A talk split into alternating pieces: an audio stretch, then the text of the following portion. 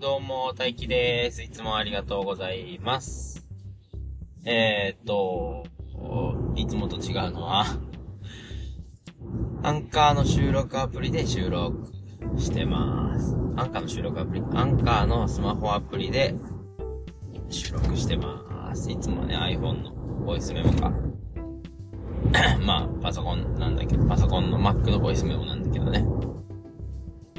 えー、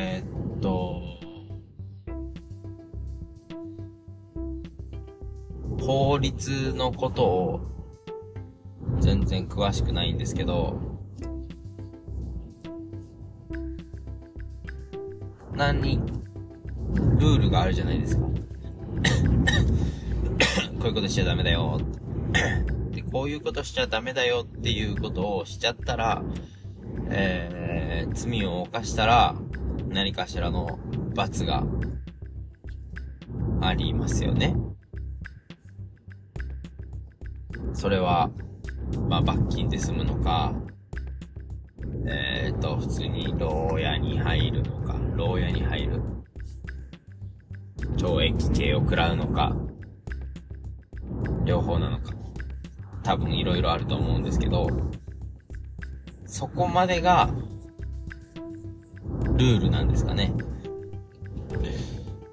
え、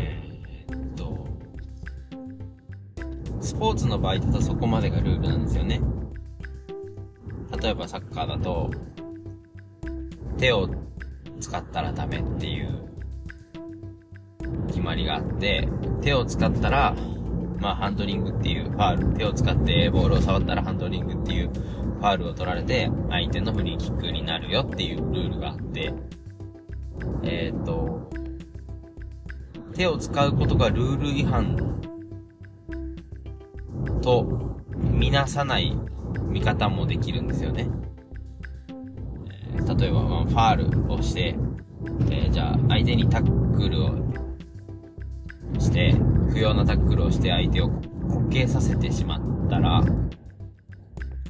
その代償として相手に、そのこけさせてしまった位置で、場所から、えっと、キック、フリーキックができる。よっていう権利が相手に移るんですけど、その、ファールをした代償として相手に権利が行くんですけど、その代償を犯す、払うことで、えっ、ー、と、相手にそのまま、ボールを 持たせて、ゴールを決められなくするんですよね。だからゴール決めさせないためにファールして、相手にフリーキックっていう渡すんですけど、そこまでがルールなんで、別にファールを犯すことが、ルール違反じゃないんですけど、それって、まあ、スポーツの世界はそうかもしれないけど、現実、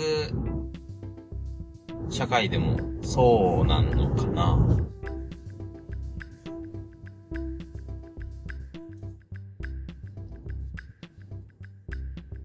法律を破ったら、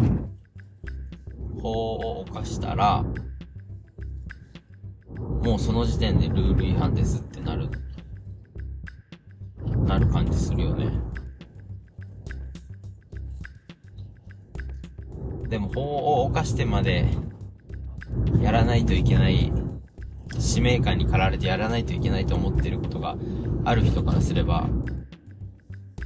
あ、まあでもそれはしょうがないか。しょうがないって思うだけで法、ルール違反ではあるのか。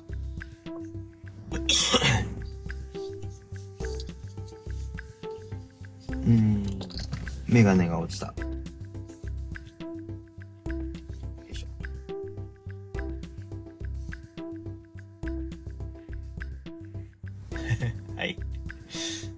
最後まで聞いていただいてありがとうございました。